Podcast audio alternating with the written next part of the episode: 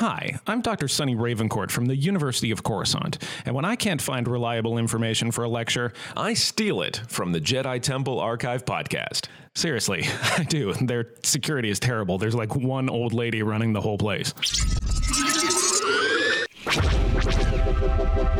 This podcast is part of the Red 5 Network. For more Red 5 Network podcasts, visit red5network.com. There is more knowledge here than anywhere else in the galaxy.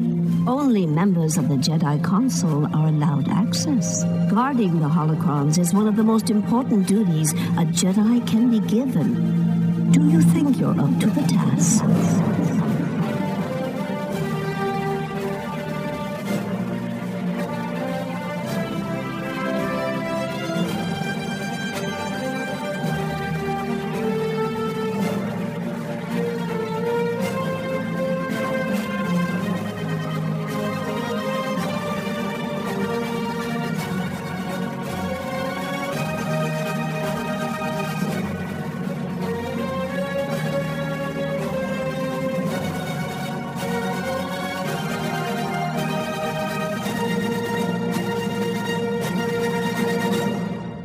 There, Star Wars fans. Welcome to another episode of the Jedi Temple Archives podcast.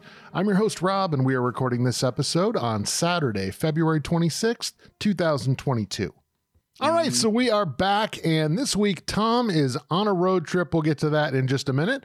But filling in for him, I have uh, very adequate representation in the form of Pat and Charles from the Conversations podcast. Good friends, and uh, always a great time to podcast with. So, Pat, Charles, welcome back to the Jedi Temple Archives podcast. Well, it's always good to be adequate, and um, I uh, I appreciate you having us. And Charles is well, he's here too. Yeah, you have Well, to I'm get less than adequate. you got to get it in. You no, got to our, the average between us is adequate. you always Like, multiply the two of us together. Yeah, we still don't match Tom. So thank you for having us, though. We appreciate the uh, we appreciate the vote of confidence. Consolation prize. the Red Five Consolation Prize. So, yeah, uh, speaking of Tom, I did allude to the fact he's on a uh, cross country journey. He went from California out to Florida to pick up his uh, stepson Scott, and they are now headed back to California to uh, to meet up with Tom's wife Michelle uh, and spend some time out there together. So, hopefully, you guys are having a safe road trip. Uh, I know that you guys should be pulling in here on Sunday when this is going to be out and live, but we'll give you a little bit of companionship on the road. And uh, any uh, any messages you guys have for Tom and uh, Scott? I really hope Scott's enjoying the trip and the Encanto and Hamilton soundtracks that are for sure playing loudly in the car. Yeah, that's I uh, again. I wish both of them safe travels and hope that they um, get settled back in soon so that you can get an upgrade back on the next JTA. That's right. That's right. we will go from adequate back to uh, subpar oh no! and cut. Oh man! I didn't want a lot of editing. I'm doing it to myself. But there you go. It's all you, buddy. yeah, and in addition to uh, to Scott and Todd, we did want to give a shout out to Roe, uh, Red Leader here at Red Five Network. Uh, he and his family are going through the loss of uh, his stepfather, and Roe, our thoughts and prayers are going out to you. Hopefully, uh, you guys get through this tough time. I know that uh, part of the part of the way that you deal with this kind of stuff is certainly through friends and Star Wars. Uh, so hopefully, you get a chance to listen to this, and uh, we are thinking about you, my friend. Yes, sir. We're always here for you, brother. And you know we're hero for you. And if we if there's anything we can do, just let us know. Absolutely. So, uh, with that all being said and taken care of, we are going to jump into tonight's main topic, which is my personal favorite uh, Jedi character of all time. I know that uh, you know Pat certainly has Obi Wan as as his go to, and and Charles is a massive fan of Jedi Master T. M. Horton. So, uh, sorry about that. I couldn't think of like another. Hamilton better. Uh, right, a right. mashup of all his favorite things. Hey, the way he wields his timbits is just absolutely Oh, awe-inspiring. He is. It's he's a Canadian hero. Yeah, certainly. the one. But yeah, uh, Jedi Master Plo Koon, certainly one of the most visually stunning of the characters that we see both in the live action Star Wars films and uh, a guy that we get to see and hear a lot more about in the Clone Wars animated series. So, uh, one of the reasons that uh, Tom and I, as, as we always do on every show, we're either plugging the Clone Wars or Rebels. And certainly the Clone Wars in this case is a great thing to, to delve into if you enjoy Jedi Master Plo Koon. He gets a lot of extra screen time in that series, and you get to uncover a lot of additional fun facts about him. So, uh, guys, I think uh, with with that being said, we're going to delve into a little bit just about his character. Uh, what is it about Plo Koon that appeals to both of you? um, like you said, you know, visually stunning and one of those interesting characters on the Jedi Council when we saw them in the uh, prequels. You know, there's a lot of really cool looking characters, uh, you know, in those seats. Uh, but Plo Koon with his uh, eye shades and his uh, mouth breather. There was a really, a particularly cool look about him. We didn't see too much about him. Of course, we did see him unfortunately die in the uh, Order 66. But um, I think that's what, what part of it is. As Pat implored me to watch the Clone Wars, uh, this what I had always seen as a side character absolutely flourish in the Clone Wars and really become you could consider like one of the best Jedi ever. Just with Yeah. his steadfastness and his character, um, it was really a fascinating exploration of a side character, almost like Boba Fett had that cool look, right? And everyone just you re, you sort of could not avoid looking at him, and he got his entire character fleshed out in the Clone Wars. Yeah, it's a funny, a funny little aside there. It's one of the things as they were uh, creating the Clone Wars, the director of the Clone Wars uh, was known to have talked about the fact that Lucas was of the opinion that you know he was kind of a disturbing looking character, and anyone who thought Plo Koon was cool was probably a very disturbed individual. So uh, certainly fitting for me. It's uh, it's impressive to know that George Lucas knows me so well but uh, you know it's it's just one of those things within Star Wars. It's it's about the alien species and these characters that you see them and you're like, whoa, that is you know I've never seen anything like that. We were actually talking uh, the other day, and and you had mentioned that uh, just the way that his head looks, it, you know, it looks like brain material. Um, and and it's uh, almost reminiscent of the Pizza the Hut character, uh, Uh, It's, it's a Spaceballs mainstay. right? course. Right. Yes. With pepperoni. That's right. We we know Scott. Uh, Tom was mentioning that Scott loves anything related to pizza, so we got a Pizza the Hut uh, reference in. Thanks to Charles and, and his observation, but uh, you know the other thing that you mentioned is you know the uh, the breath mask, that Antiox breath mask that he uses, which allows him to actually breathe in space. But uh, he's a native of the planet uh, Dorin. He's a Kel Dor, and uh, they they breathe a mix of uh, Dorin gas and helium, and can only handle very small amounts of oxygen. So that very distinctive look to his particular character was very much just about staying alive for him.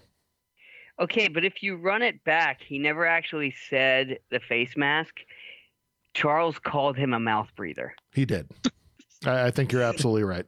So, I mean, uh, the face mask is cool and and vital, but he's not a mouth breather. Uh, I, I I think that um, you know I I like him for very much the same reasons that you do, Rob. Uh, he's just he's sort of a captivating character um, that clearly, you know, they, they they went above and beyond to to get his his prosthetics and his makeup right for the films, and then you know with with Dave Filoni liking him so much, then we get to see so much more of him in the Clone Wars, which is fantastic. Yeah, I mean, certainly he is a, a favorite character of uh, of Dave Filoni, and it's kind of an interesting path that they took to kind of settling on exactly how Plo Koon was going to be portrayed. They were originally thinking that he was going to be uh, kind of more of a Japanese inspired character, very much samurai like. They had even looked into getting, uh, you know, a, a Japanese actor to portray him within the within the uh, live action films, and then it kind of moved away from that. Lucas kind of thought that maybe that was going to be too cold or uncaring a, a feel for the character and decided he wanted to take him more of a comedic act uh, or a comedic vein. to how he was going to be played. And ultimately, you know, Filoni kind of settled on him being more of kind of this, uh, you know, this thoughtful, quiet, but still incredibly capable character that we get to know within, especially the Clone Wars. And he's very important in the Clone Wars too, because you start to realize that uh, Ahsoka Tano, who is a character that is now going to be coming to live action and has already made uh, a couple of little debut appearances, both in The Mandalorian, excuse me, The Mandalorian and uh, The Book of Boba Fett. Uh, Ahsoka Tano was actually discovered by Plo Koon. Yeah, and let's not forget that that business on Cato Neimoidia. yes, he and his squad flying they their uh, ARC 170s uh, during the, as Charles pointed out earlier, Order 66 uh, when that got issued, and he he ended up being shot down by his own squad and killed uh, on the cusp of victory there at Cato mm. Neimoidia. Apparently, they were originally going to have him survive, uh, you know, jettison or eject out of his uh, his fighter and uh, survive, only to be killed later by the troopers gunning him down. But uh, certainly a character I would have loved to see somehow survive Order sixty six, but uh, was not to be for for Master Plo Koon. Yeah, and you see him, you know, the as a character coming from the prequels and literally blossoming in the Clone Wars itself. But before that, the Clone Wars movie, from what I remember, because I fell asleep very early in that one, um, you know, we're introduced to Ahsoka in that movie. And as the story goes, that it was to be a new Padawan for Obi Wan. But of course, she's assigned to um, Anakin. Yeah. And that's where the entire bond happens. But like you said, Rob, where uh, Plo Koon, you know, first found her on her planet. Mm-hmm. Um, what's that called? Uh, Isil, there we go. Thank yeah. you. Um, so sh- he brings her into the Jedi Order, and from that moment, there is a strong bond, and you see that throughout the Clone Wars series.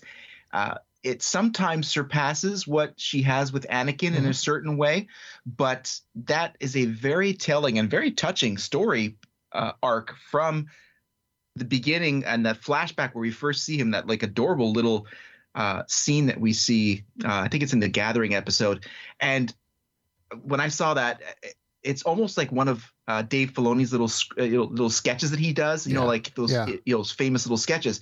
It has so much emotion for what a five second, maybe four second animated scene. It has so much p- power, but it really does define their connection throughout the entire series. Yeah, I mean it's it's one of those scenarios where certainly you know Ahsoka and Anakin had their pet names, uh, you know Snips and Sky Guy, but she also had very much the same type of of relationship with Plo Koon. She would always refer to him as Master Plo, and he called her Little Soka, and mm. uh, you know they they definitely cared very much for each other. I think with him it was more uh, almost a father figure or an older mentor as opposed to her relationship with Anakin, which was kind of like an older brother younger sister. Uh, relationship, but certainly, you know, Plo Koon is someone who comes into contact multiple times within the Clone Wars series with uh, with Ahsoka, and every time, as you said, there's there's so much emotion there, there's so much respect, and and they really uh, connect on a deeper level than than they connect with a lot of other characters. Yes, I agree. um, yeah, and it's well, it's it's interesting because you you know um, what we know about how Dave Filoni loves both of these characters. So to have have him really find this character interesting in the prequels, and then to create Ahsoka, it's almost fitting to have this character that he endears discover this other one that that he's created.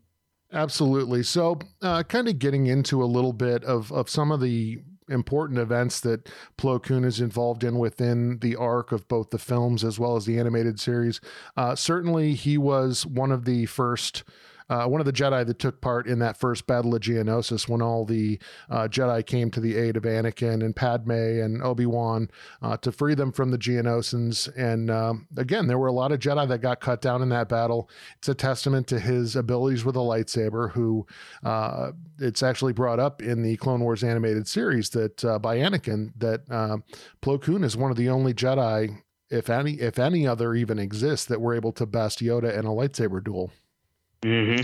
That's so true. And that was an interesting yeah. part that I did not know that. And in that battle on Geonosis, uh, we see Plo Koon with Ki-Adi-Mundi up on like an upper deck sort of level at the start of that battle.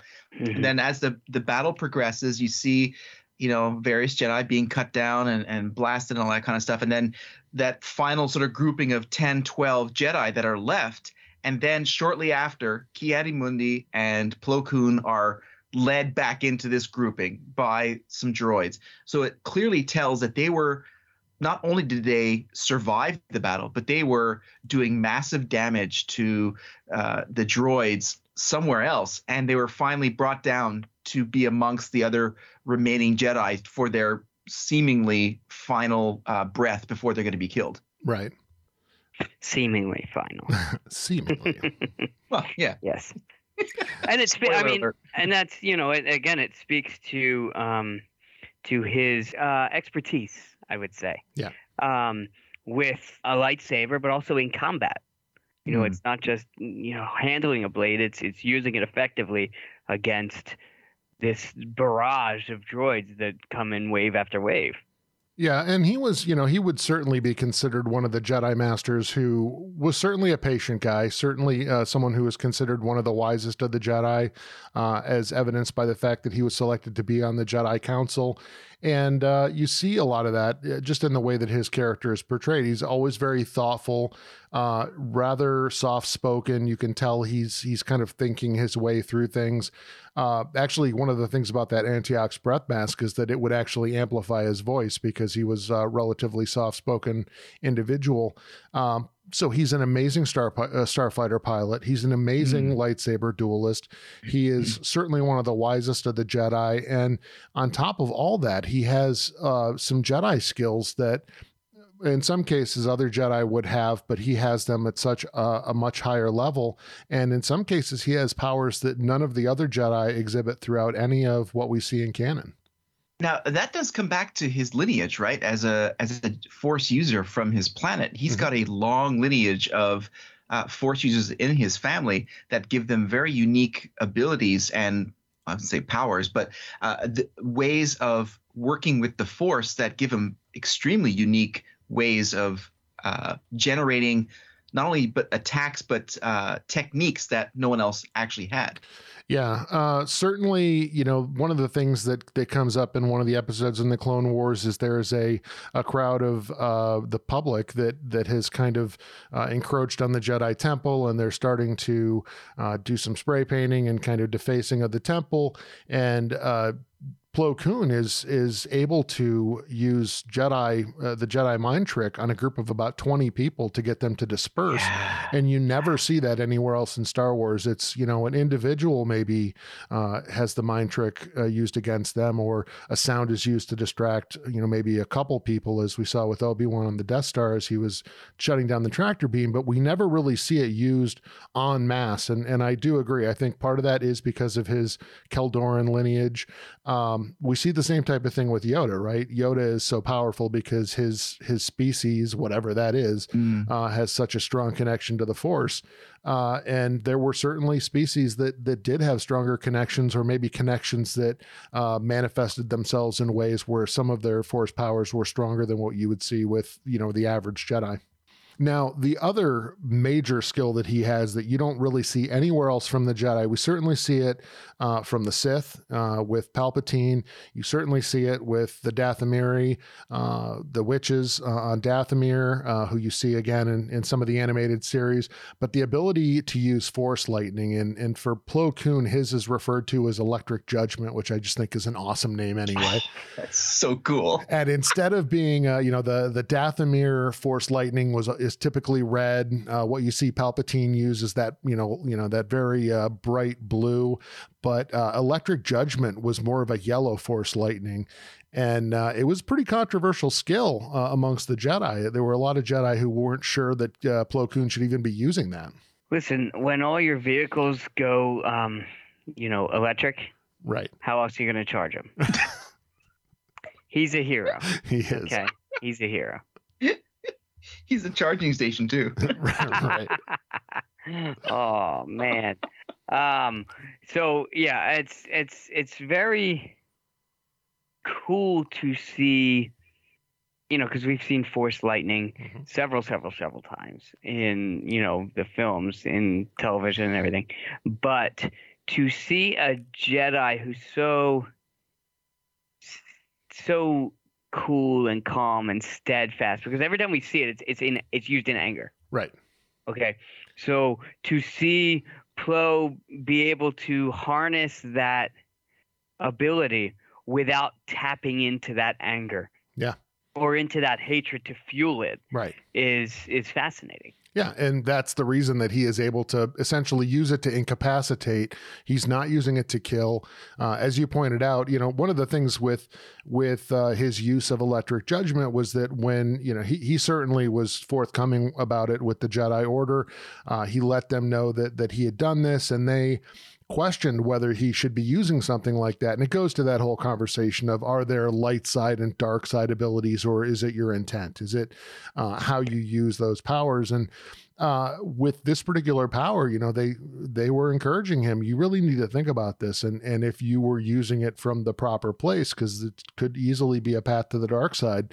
And uh, you know, Plo went back and and thought it through and realized, you know, I I wasn't using it in passion. I was using it as a tool. Uh, there was no anger, there was no fear. Uh, it was simply used as a means to incapacitate. And uh, based on that, he felt like there was really no limit to him using this power. and that's really speaks to his character because he took that time to meditate and do whatever he you know think through that process and he was able to find his center and realize that this was for the greater good and that's one of his like you know uh central spires of his character is he always has the ability to see what is for the greater good to sometimes it may come off as a um uh a lack of vision for what's currently going on Sure. uh, in the moment or you know taking the emotion out of a decision but then he's able to see that situation and say look we need this is what we need to do like that one time when um uh Ahsoka was uh sort of missing uh on one of those episodes in the Clone Wars Mhm. and Anakin was visibly upset of course who wouldn't be it's his Padawan and but uh Plo Koon was like look our mission here is done we need to go back to Coruscant back to the Jedi uh, Council and determine our next steps. Not that he didn't believe that she was important. He knew inherently that she was going to be found and they were going to do this together. So he had that very singular vision that not many of the Jedi had at all, where he really had that uh, ability to cut through everything else that was going on and uh, focus his uh, beliefs and what was going what, what needed to be done to get the job done. And that was a very rare situation for many of the jedi on that council and it wasn't the only time that that he had that type of reaction to Ahsoka being missing. I mean, uh, when she went missing after she had been accused of the the bombing at the Jedi Temple within the Clone Wars, uh, something that that she had been framed for, uh, and she was off hiding and essentially trying to prove her innocence. And Anakin, of course, uh, with his attachment to his Padawan, is just frantic. You know, I have to Mm. find her. I'm going to find her. I'm going to bring her back. And Plo Koon, you know, basically does a very similar thing. He tells him, you know, aren't are you concerned that you did not train her well enough? And Anakin says, No, I, I know I yeah. did. Uh, and Plo says, you know, well, then maybe you are thinking about this wrong. You don't have to bring her back. She'll find her way back. Uh, and you know, it's it's that type of dichotomy between a Plo Koon who is that mature, wise, thoughtful Jedi who can have a relationship with someone who means very much to him without it being attachment, without it being Mhm. something that drives him to to making rash decisions. And uh, you know, then to see Anakin, who is just at the other end of that spectrum, who feels everything so passionate, uh, passionately, and just cannot bring himself and set himself outside of a situation uh, to trust his Padawan that that yes, I did train her, and and she is capable of of handling this without me taking care of it for her. Mhm.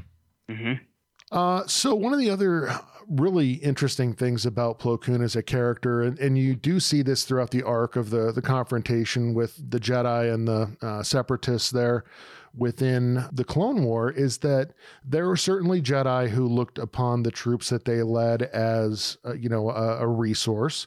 Uh, they cared about them, but they were not. Uh, emotionally kind of attached to them. Uh, and then you had other Jedi masters like a Pong Krell who uh, very much just did not care. They they considered them, you know, uh, completely expendable resources. But at the other end of that, and and I know that uh, you know we see this with uh, Commander Wolf, who is a uh, one of the clone troopers that works extensively with with Plo Koon throughout the Clone Wars. Uh, that he actually truly cared about every one of those clones under his command. He he wanted them to survive. He did not, uh, you know, just discount them as soldiers that had been manufactured for the purpose of running this war. And that was something that really caused the clone troops to uh, to bond with him and uh, look at him very differently from a lot of other Jedi. What what are your thoughts on that? Yeah, well, I think that you know, with any leader you've got to instill that confidence in those that are serving under you. So, you know, if if you've got a Pong Krell who absolutely does not care, um, then you you might be a little hesitant to uh, follow his orders because he doesn't care what's going to happen to you. um, however, when when you have a leader that's going to you know, be in the trenches with you, be in those starfighters with you, leading the attack, you know, as the spearhead of your entire attack. Um, you you have more more faith in them and more confidence in the plan, because you know Master Plo is not going to want his troops to die, especially not unnecessarily. I mean, there's going to be death, but to to you know formulating a plan or an attack or some sort of strategy that's going to be effective yet keep as many of them alive as you can is definitely a plan that any one of them would have wanted to be a part of. Because if there's anything we've learned from the clone wars television show is that they are not zombies. No. They are their own individual people and they're they're clearly sentient and and have a desire to stay alive. Yeah. So so when you've got when you've got someone who's just as invested in your well-being as you are, it's so much easier to follow them and then it it, it proves their leadership. Yeah, and um, sadly, I mean, this, this is how it was so easy to take him out. I mean, he was he was flying lead on that formation, which is why the clone troopers were able to get the drop on him when Order 66 got uh, got issued. And the same type of thing with Ki-Adi-Mundi and uh, Aayla Secura and all the Jedi you really see in that montage. They're all leading from the front, uh, and they all pay for it. But I do have to say, I am super sad that Pong Krell was a character that that had a limited life within uh, the animated series, primarily because you don't get to see too many Jedi Masters with four arms, dual wielding double bladed lightsabers, which is possibly one of the coolest things uh, that I ever saw within the Clone Wars.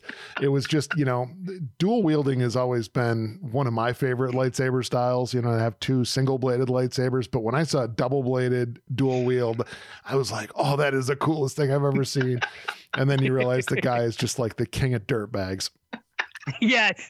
Well, I mean, okay, so you have to think about it this way. Like, you can't have a guy that's like super talented and and has double the amount of arms that most other people do and and he's uh, incredibly effective with a blade and be like everyone's best friend. Awesome. You No, can't. But they could have. he's like Superman. He's invincible. This guy's too perfect. He's got to be a jerk. He would have been a great inquisitor, though. Oh, Ah, see? wow. wow. Right. But I digress. From the perspective of Plo Koon and his perspective on the clones, uh, it's first of all, we're talking about the literally the first episode or the first few episodes of the Malevolence uh, arc of the Clone Wars, and Plo Koon's leading this uh, this mission to discover this super cruiser. Right.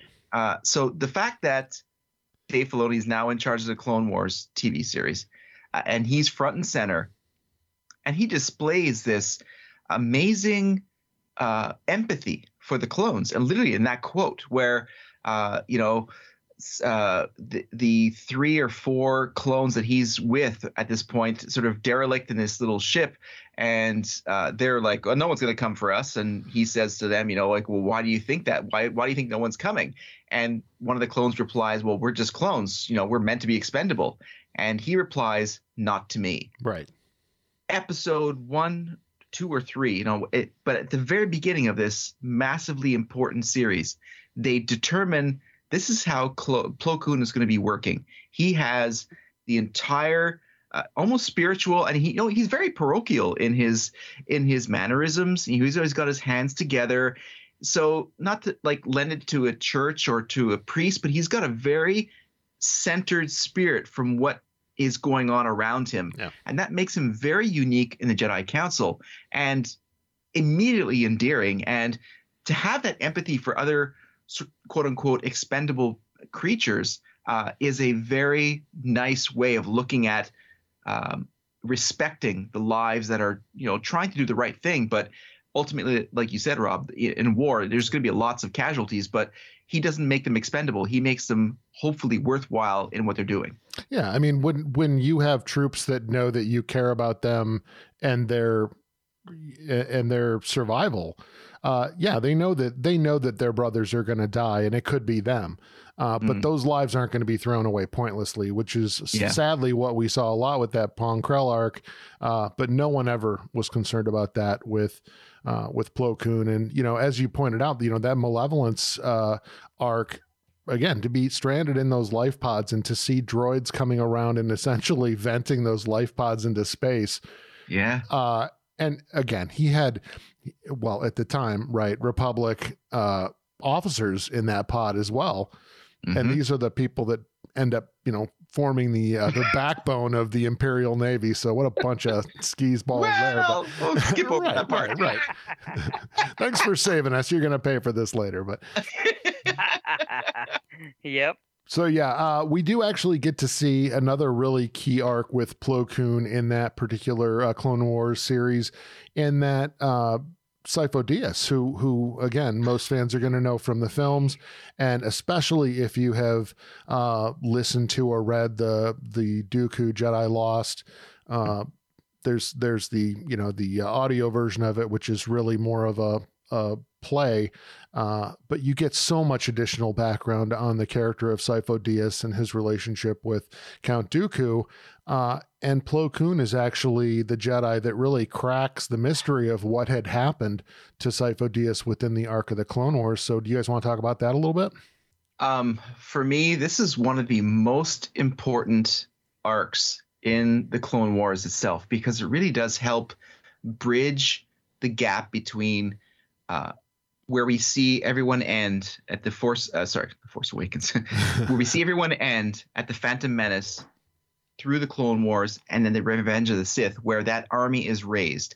And when we see all these thousands of troops at the end of the uh, Attack of the Clones, this arc so well defines how this came to be and how uh, important not only was Plo Koon in helping define this uh, extremely important uh, piece of the lore, it also then bridges how can this happen? Like, oh, suddenly you guys got a, you know, an army that was built up 10, you know, 10 years ago. And it's, um, I'm anxious to see once the Star Wives uh, finish this arc. Um, they may like Yoda even less if that's possible. Um, at this point, Hey, one of them likes him. I was going to say. One of them likes. one of them doesn't like him enough for five or six people. But yes, um, this is going to be a uh, a fantastic revelation for them to see how this came about, and it's. I wish it had more importance because it is is it's key. It's absolutely key for the entire Star Wars saga. Yeah, I mean that's that's the main thing is, you know, it's so it's kind of understated in the films and it's it's only really brought up, really as far as I recollect, one time in the Clone Wars in Mhm. that arc, but without Sifo Dyas and without you know kind of the path that he went down, you would have none of the story Right. hmm because you wouldn't have any of any of the army that that would you know fight in the clone wars and betray the jedi and then lead to the rise of the galactic empire and and everything that we know and see from the skywalker saga at least um was really reliant on the acts of Sifo Dyas. And and the other cool thing about that arc is that it ties back in.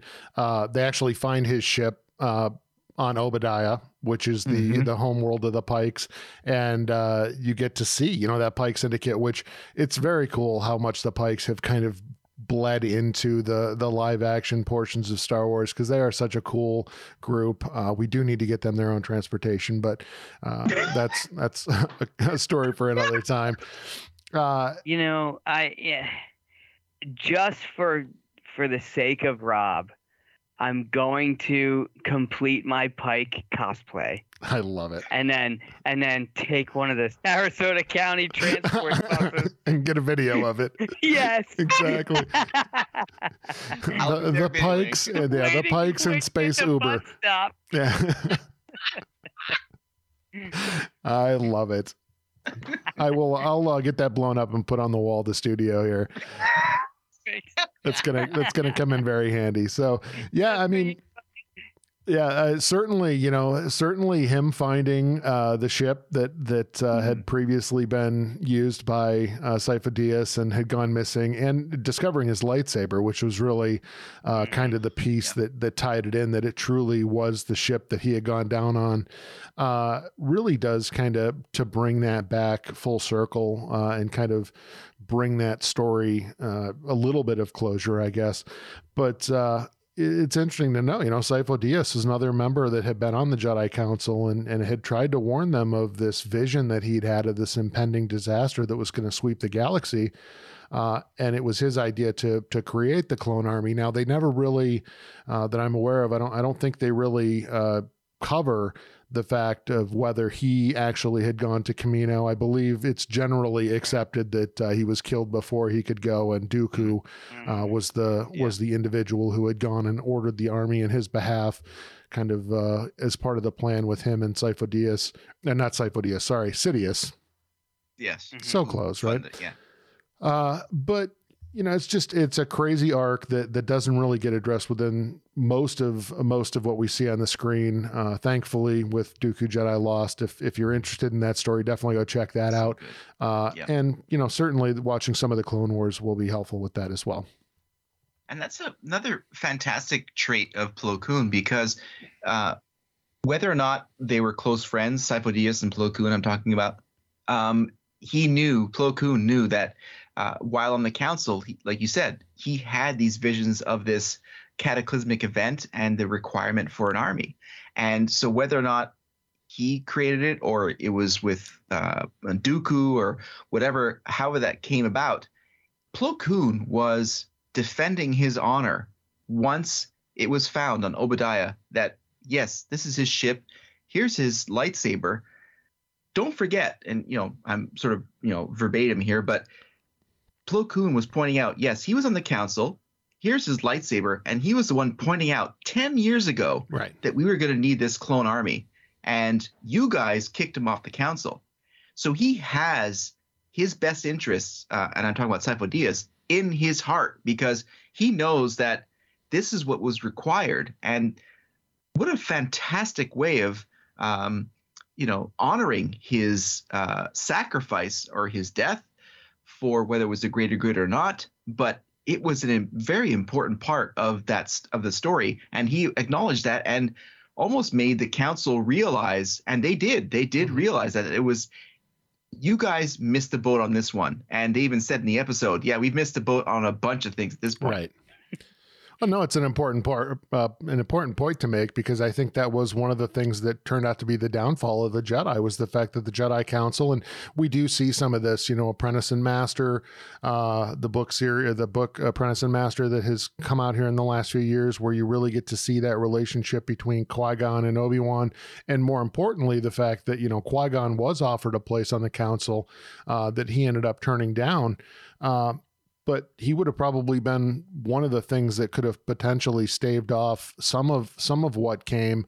Uh, there was just too much of a uh, a like-mindedness, I think, to the council in terms of what they accepted as the norm and what they thought was a little bit too far-fetched.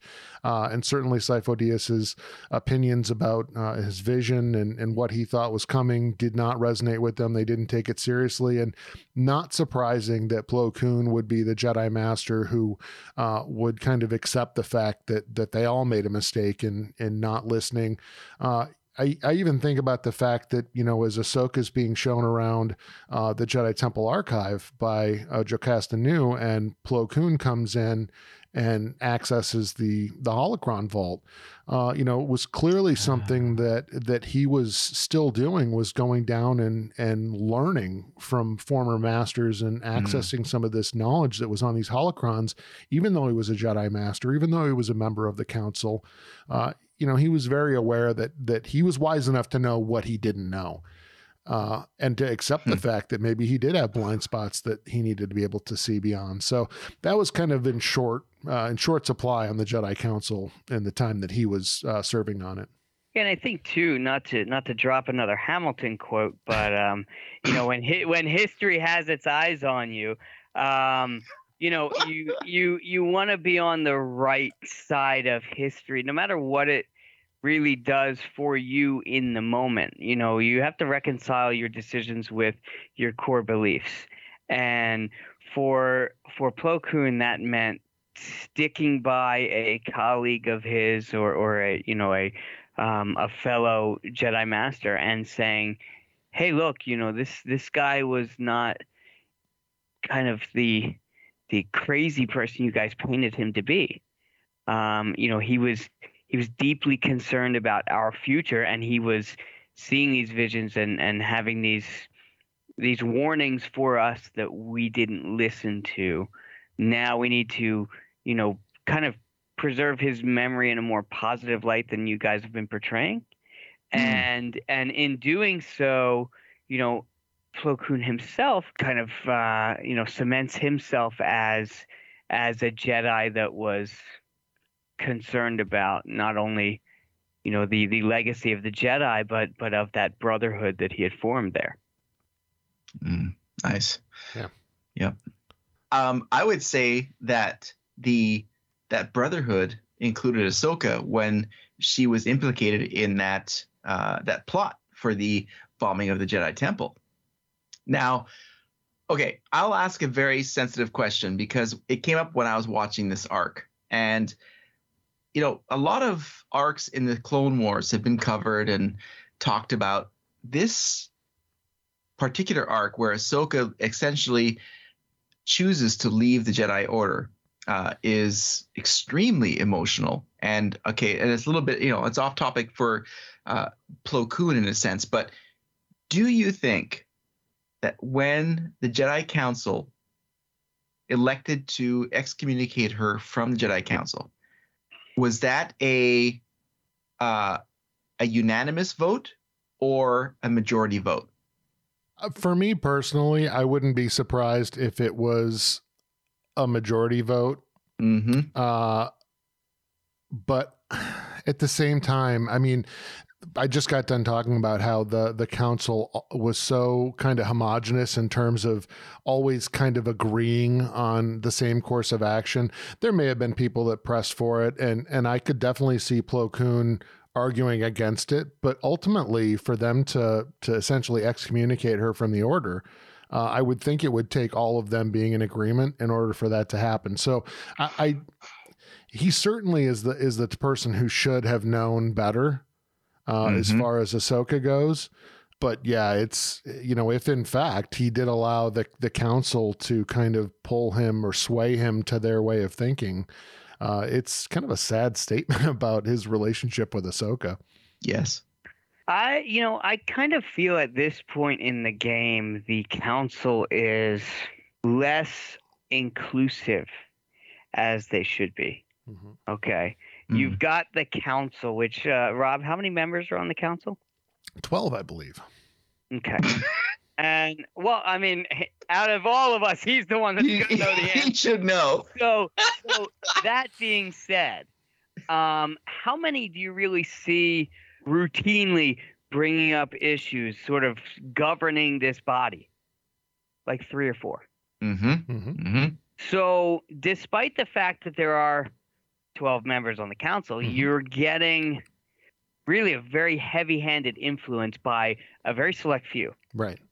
And if what they want is, you know, X, Y, and Z, that's likely what's going to happen. Right. And when you're trying to even save face, even if you don't believe um, that that she was responsible, but you're trying to save face and and kind of distance yourself from her and and whatever um, you know she's accused of, not even found guilty of, but accused of, it's not going to take much.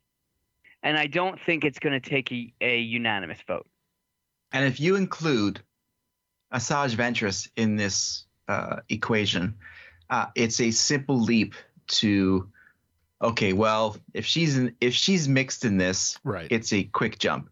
And so, as the council itself realized their error in their ways, offered that bow for her to come back, um, and she turned it away. I can only imagine how heart wrenching that must have been for Plo Koon, where he was the one who brought her into the order. And despite, likely, despite his uh, influence or his attempted influence, she chose to pull away from the Jedi Council and go on her own way and her own path. Uh, that must have been heart wrenching for him. And as a character who's so righteous and takes sort of like a, you know, a massive 30,000 foot view of all situations for the best outcome for every person in a situation, that must have been extremely hard for him to swallow and to uh, come to terms with. It's, uh, It's Wow. it's interesting too because in that scene, uh, as Ahsoka, you know, declines the offer to return to the Jedi Order and leaves the council chamber, uh, Anakin, you know, of course, follows her, and Obi Wan starts to leave Oh, to follow yes! her. yes! And it's Plo Koon. Plo Yes! Koon holds him back, and it's and it's so interesting because Plo is watching uh, someone who is you know like you know not not a brother in the sense that Obi Wan and Anakin are, uh, but certainly someone who he is very close with, and he holds himself back from stopping them because he understands that they're doing what they have to do, and uh, you know Obi Wan doesn't is held back from following Anakin, uh, who is going to not you know not long down the road is going to also be leaving the Jedi Order and kind of teaches Obi Wan a little lesson in that moment uh, about you know just letting letting him go and do what he feels like he has to do.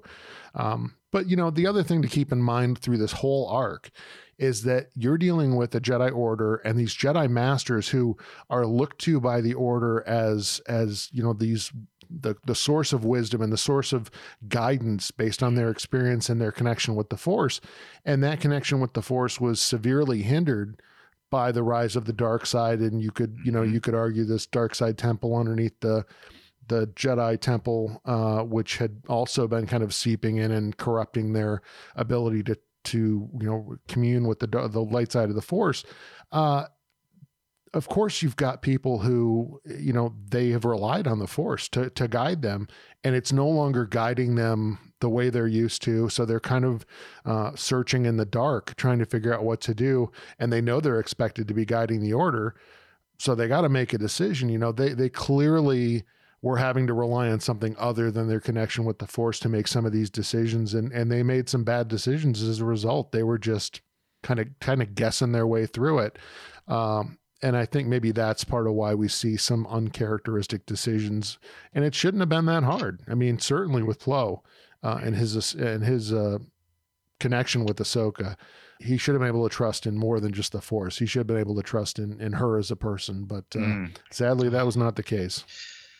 Yeah, I feel that we're very impressed with with you know uh, sort of the way Plo conducted himself, and and Charles and I had spoken with this uh, about this with Obi Wan uh, a few weeks ago. So you've got these these standout Jedi that are you know very uh, concerned about their their you know other people's well-being and and just doing the right thing. I feel like that shouldn't be standout. That should be the the, the sort of Mm. cornerstone for all the Jedi. Like we're, we're we're pointing out these few individuals for like their morality. Right. Mm. And yeah. and why? Because they're the few that are moral. Right. And you're looking at this whole like It's organization and you're like, why why are we, you know, impressed when one of them is moral? They should all be moral. Right. Right. So, Yeah. so to have to have that situation where, you know, they make terrible decisions, or or they miscalculate or overthink things. It's like y- y- we've we've come to expect that. Yeah. So Mm. so you know you've got this this these these pillars of um of you know righteousness in in the galaxy, and it's and they're not at this point. I think I think we kind of answered the the question though earlier with part of what we were talking about. He cared about people. You know, people mattered to him, and we see Yeah. uh, in season seven of the Clone Wars that that was one of the things that Jedi had really failed at was was making the common individual in the in the galaxy feel like they cared at all about them. Uh, and that was something that Plo Koon was very good at. I mean, he he understood that I can care about you without being attached. Right. Uh, then of I course there. what- no, sorry. I was I was going to say there's plenty of Jedi who claim that they are they have don't have attachment that clearly did. Uh, so, right, right. So and they then you failed have the both common ways. folks, such as the Martez sisters, who um who really um And you know uh, were disenfranchised to the Jedi because of because of their their perceived superiority right, and and lack of caring of of the common folk. right. like your uh, like your you know your um, spaceship mechanics uh, like Niku and and things like that. I, I couldn't I couldn't have said it better myself, citizen. It isn't. Terrific. Any other uh, last last second uh, comments you guys want to make about? any other last words, you Yeah. two idiots? You guys have done a perfectly adequate job. no, Adequate. Yes. You email That's what I. my old high school teachers because this is really gonna get to them. you got an A for adequate. no, any uh, any last comments you guys want to make about Jedi Master Plo Koon? um, you know, as a leader of the Wolf Pack and as a, you know, starfighter pilot uh, that we saw, unfortunately, not too often, but when we did see it in the Clone Wars, it was fantastic. Uh, I will. I don't want to bring up his death scene in uh, Revenge of the Sith, but uh, he was a Why- master why- starfighter. Don't. First Well, that's it. him a mouth breather. Now you're talking about his death. What's do you even like the guy? He doesn't want to bring up his death, but he led with his death, I believe, in, in his first Listen, I don't want comments. to bring up his death, but there was this time he was flying a starship, and I was trying. looked really cool. really, I was trying to give you guys a chance to uh, to talk a little bit about the man who voiced Plo Koon in the Clone Wars. Oh, I know you're always happy to talk about him.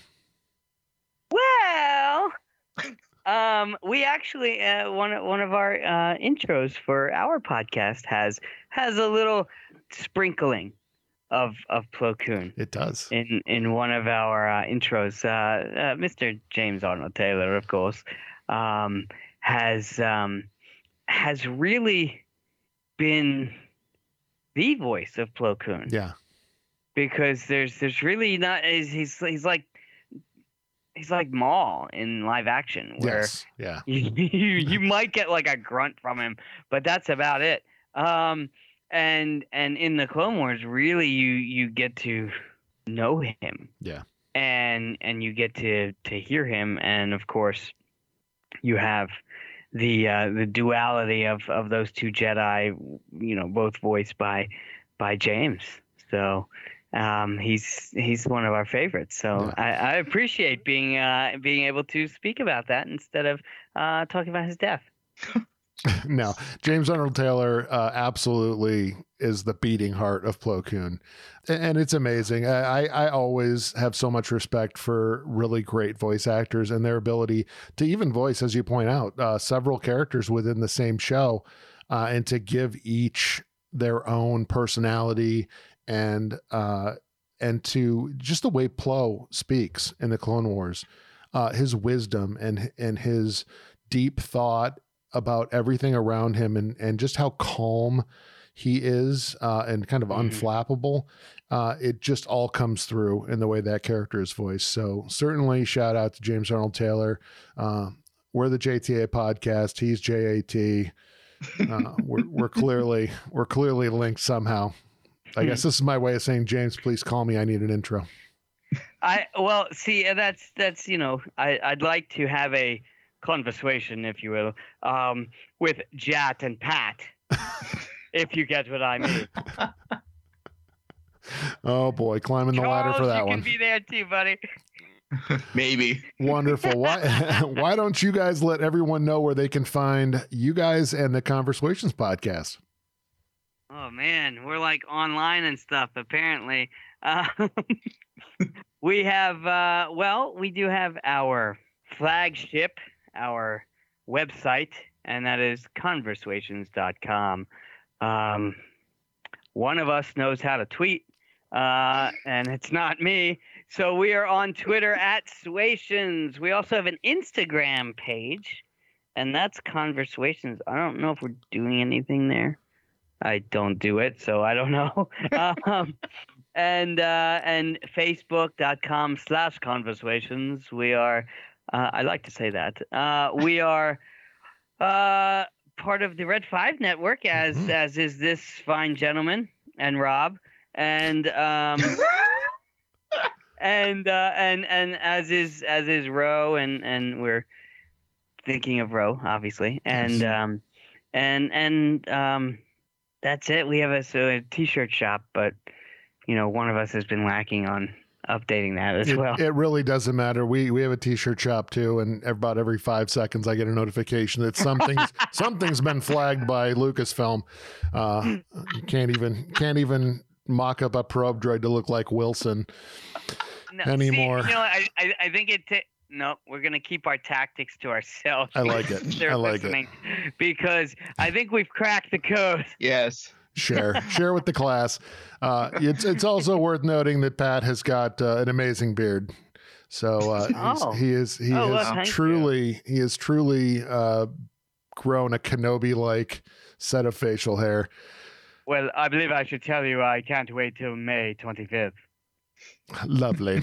and uh, again, I should point out that I am very much looking forward to you guys making it out to Chicago for Scarif Con 2022 this year. I'm giving early uh early props to that it's going to be i believe july 23rd saturday july 23rd at Yes. uh I at don't know. Bill Murray's show up. restaurant in Chicago. So, uh, if you are in the Chicagoland area, definitely check that out. We'll have more information as we get closer. But thank you guys both for coming on and chatting uh, a little bit of Plo Koon with me. I know he's a, a character that's near and dear to all of us. And uh, certainly, if you want to find us, you can find us at JTA Podcast.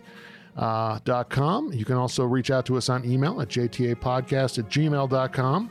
We're on Twitter and Instagram at JTA Podcast. And I think we even have a Pinterest page still. Uh, Wow. That my wife occasionally updates with uh, with information. So you can uh, find that out there as well. So don't hesitate to reach out if you ever want to talk Star Wars, if you have ideas for future shows. And uh, we will be back hopefully soon with uh, Tom back in the house once he gets settled back in out there in California to wrap up our coverage of the Book of Boba Fett. So thank you guys so much. Have a great day, and may the Force be with you.